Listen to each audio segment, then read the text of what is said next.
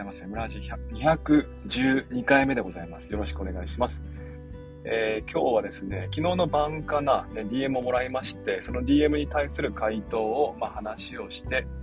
えー、まあ、後半ですね、まあ、ちょっとね、買ったものがあったので、その話をしていこうと思います。えー、まずは DM。まあ、あの、DM なんでね、一応名前を伏せておきますけども、iPad をね、えー、買ったんですが、まあ、家族で共有したいとも考えていますと。ね、で、その場合、iCloud ID、Apple ID ですね。Apple ID は、えー、自分の iPhone と同じものでいいんでしょうか？あるいは、えー、家族で共有ってことなので、まあ、別の ID を作った方がいいんでしょうか？という話をもらいました。えー、何回かこの質問ね、もらってるんですけども、ちょっと今日はね、話をしながら、え思い思いつくままにですね、え語っていこうと思っています。私の結論としてはまずですね、え iPhone と同じ ID がいいなと思っています。ね、私も、まあ、まあ、家にですね、自分用の iPad mini の他に iPad がですね、Air と、Air 初代ですね、初代の Air と Pro、iPad Pro 9.7インチですから、えー、iPad Pro になって、えー、2代目の iPad Pro ですね。ね2代目っていうのは2世代ってことですね。初代 iPad Pro は12.9インチのみでしたから、ね、その次に出てきた9.7インチ、第2世代というふうにカウントするんですよね。えその2枚が、ま、自分用とは別に家族用として家にあります。ね、で、このどちらもですね、えー、あ、1枚は私のアカウントと同期されていて、えもう1枚は、えー、奥様ですね、Apple ID を作って、そちらの方に使っていますけども、まあ、特にね、えー、こだわりないです。ね、で、うんとね、Apple ID は基本的には、えー、1人につき1つのアカウントっていうのが推奨されています。うん、つまり、いや違うな、1台につき1つのアカウントっていうのは推奨されています。つまりですね、iPad1 台につき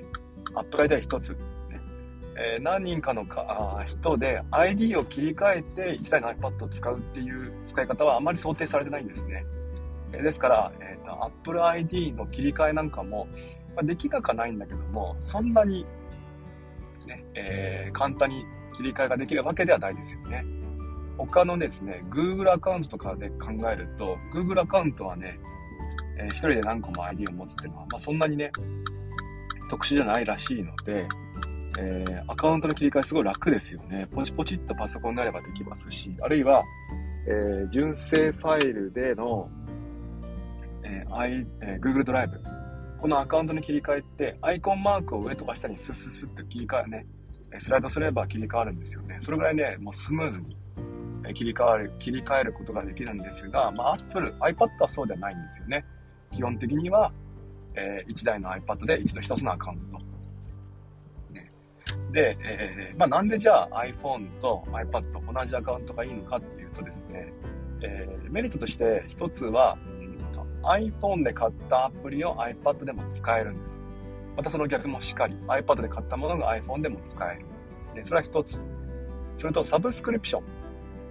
えー、例えば、えー、Hulu、Netflix、Amazon プライム、Disney プラス、そういったものの、えー、動画配信サービスや、まあ、もろもろね、サブスクリプション、月額有料サービス、ね、これなんかも、えー、iPhone で契約してれば、まあ、iPad でも当然見る見ることができますし、その逆もしっかりっていうので、えー、買ったものがですね、共有できるっていうのがまず一つ大きなメリットであります。ね、それと、デメ、これはね、メリットというよりも、まあ、デメリットではないというね、認識だと、認識だといいと思うんですけども、基本的には iPhone のデータと iPad のデータ、ね、同期させることもできますし、同期させないこともできます。ねえー、iPhone 撮った写真をですね、iPad で同期させないこともできますし、あるいは、えー iPad で買ったものは iPhone には映るんだけども iPhone で買ったものは iPad に映らないって設定もできます。意味わかりますかね？だから例えば、えー、家族で使うの、まあ、子供も含めてね家族で使うのであれば、まあ、あんまり私ゲームしないんですけども、ね、iPhone で買ったゲームを iPad には同期させない。だけども iPad で買ったアプリ、ね、まあなんかこう、例えば GoodNotes とかね、そういったアプリは iPhone でも表示これはできるんですよね。だから、まあ、基本的には Apple ID は統一でいいかなと思っています。ねえー、同期させるさせないっていうのは設定画面ですね。えー、と、iPad を開いてもらって、設定画面開いて、うーんとね、一番上の名前のとこタップするんじゃないかな。で、えー、iCloud 同期とかっていうのはないかな。で、その辺ね、ポチポチしてもらえると、設定があると思います。もしそのその辺ね、あの、詳しく知りたければまたね、えー、これ聞いた人、私に DM ください。ね、えー、Twitter アカウント MO です。で、えー、大丈夫かな？で、えー、ちなみに我が家でもですね、まあ、あの今言ったような方法で、うん、iPad を家族で使っています。まあ、基本的には、うんとですね、まあ、奥様の Amazon プライムがメインですね。ほとんど、そうですね。で、ディズニープラスをね、契約してる時もありましたから、その場合もですね、まあ、奥様見てましてね、えー、大体ずっと、えー、私の、えー、妻の動画鑑賞用の 板として活躍してくれています。あとはですね、例えば、まあ、あの、まあ、ちっちゃいね、子供がいるんですけど、その場、その子供にですね、NHK4School とか見てもらう、見せるっていうのもありますかね。あんまりうち YouTube 見ないんですよ。見ないですか見せないというか、奥様はあんまり YouTube 見ないんでね。私は見るんですけども、だからね、あんまり YouTube 干渉させさせないんですけど、NHK4 スクールのね、あの、なんだっけな、ガチどこって知ってます？あの、ガチどこ。うんと、物が作られる様子、ね、工場なんかの、そういった様子をですね、えー、なんだっけ。あのね、お笑いタレント。と、あと若い女のおっさん臭い。この紹介、おっさん臭いですね。えー、お笑いコンビとですね、えー、若い山之内すず、合ってるかな？そういう人いませんでした？えー、そういう、そんなような、えー、方とですね、あと兄弟でコンビやってる人がですね、えー、や、あの、紹介してるやつが、やつがあるんですよ。あれがすごい好きみたいで、あれは見せてますね。まあそんなもんかな。ね、えー、あんまりね、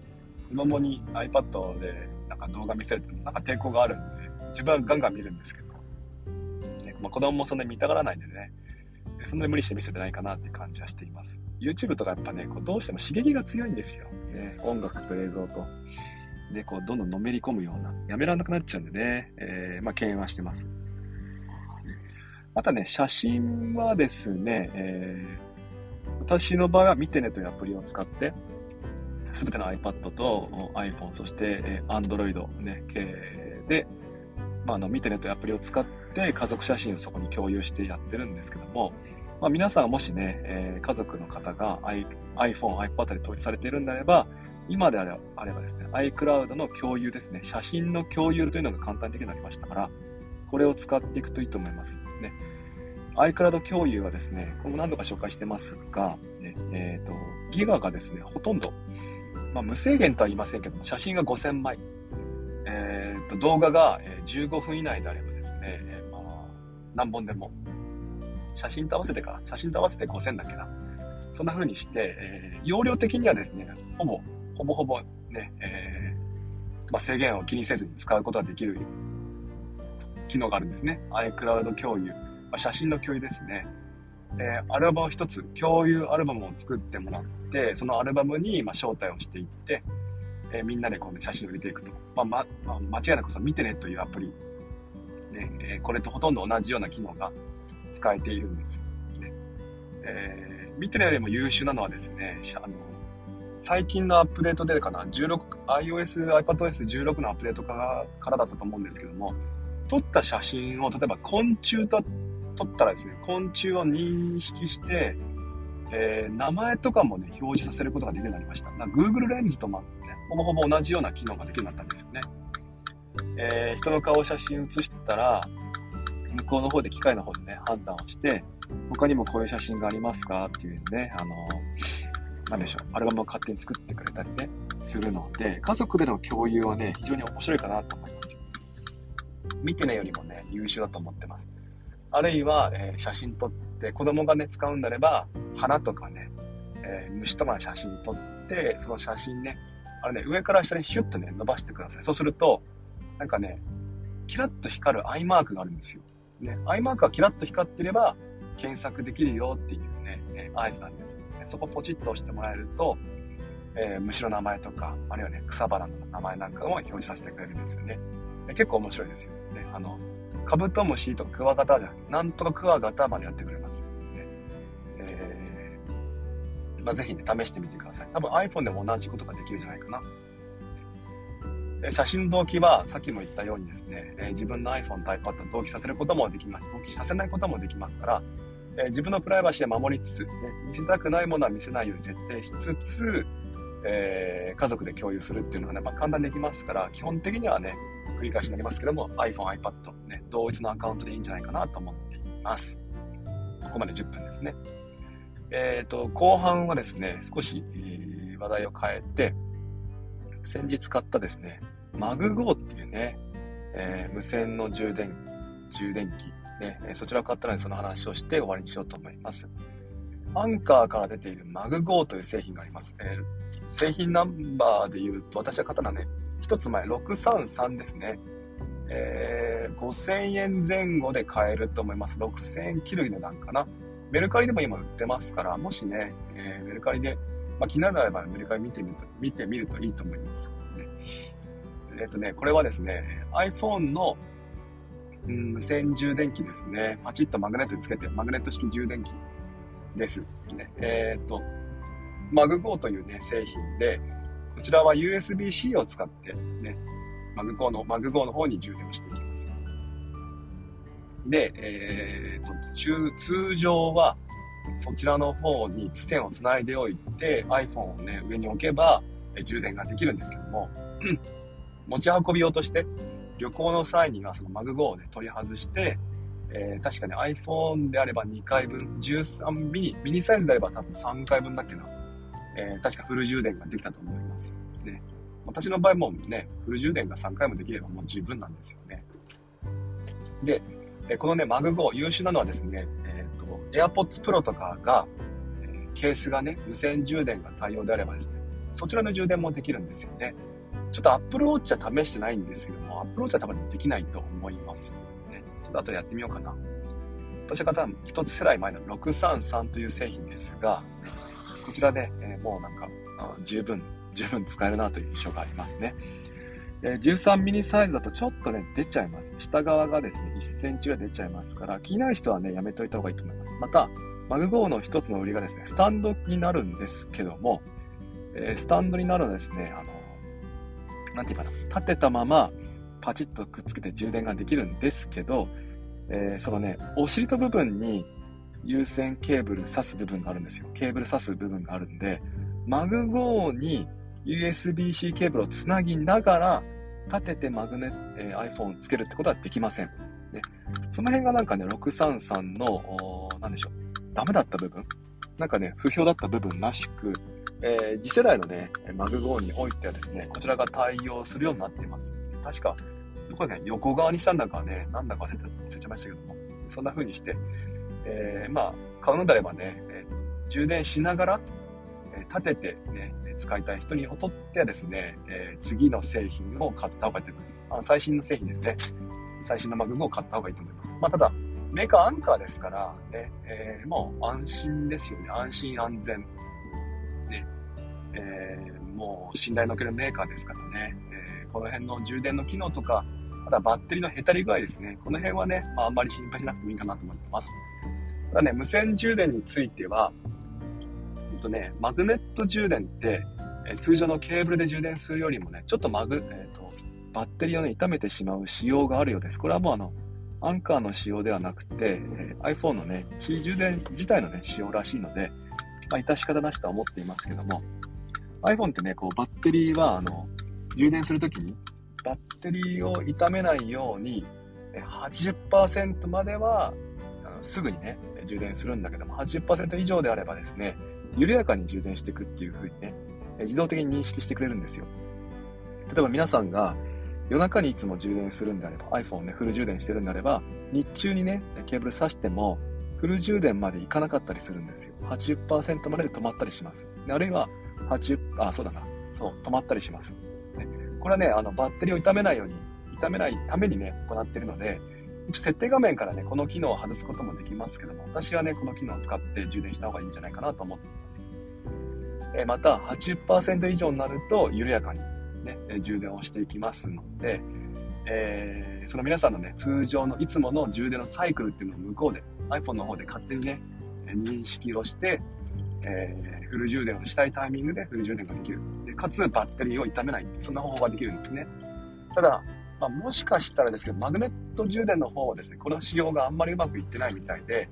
常にマグネットで充電をしていると iPhone のバッテリーの減りは少し早いという話もあります。ね。まあ、どうしてもやっぱりね、このケーブルをつないで、えー、まあ、iPhone の方でね、何でしょう、設定をしてくれるっていうのを、まあ、やってないわけですから、マグネットを置くだけですからね。まあ、難しいのかもしれませんよね。そうするとこの辺はね、最新の iOS のアップデートによって改善されてる可能性はあるかもしれませんけども、とにかくね、あの、まあ、2年前の iPhone であればの話です。2年間、えー、ケーブルをつないで充電した場合と、2年間、えー、マグネット式充電を使って充電した場合と、バッテリーの減り具合は違うという話が上がっています。ということだけは伝えておきますね。あとはもうご自身の、ね、えー、なんでしょうね、まあ、心地よさと、ね、使うようなあ使い方によると思いますけども、ね、まあ、一つはですね、あのまあ、バッテリーはそれでもね、弱ってもいいから、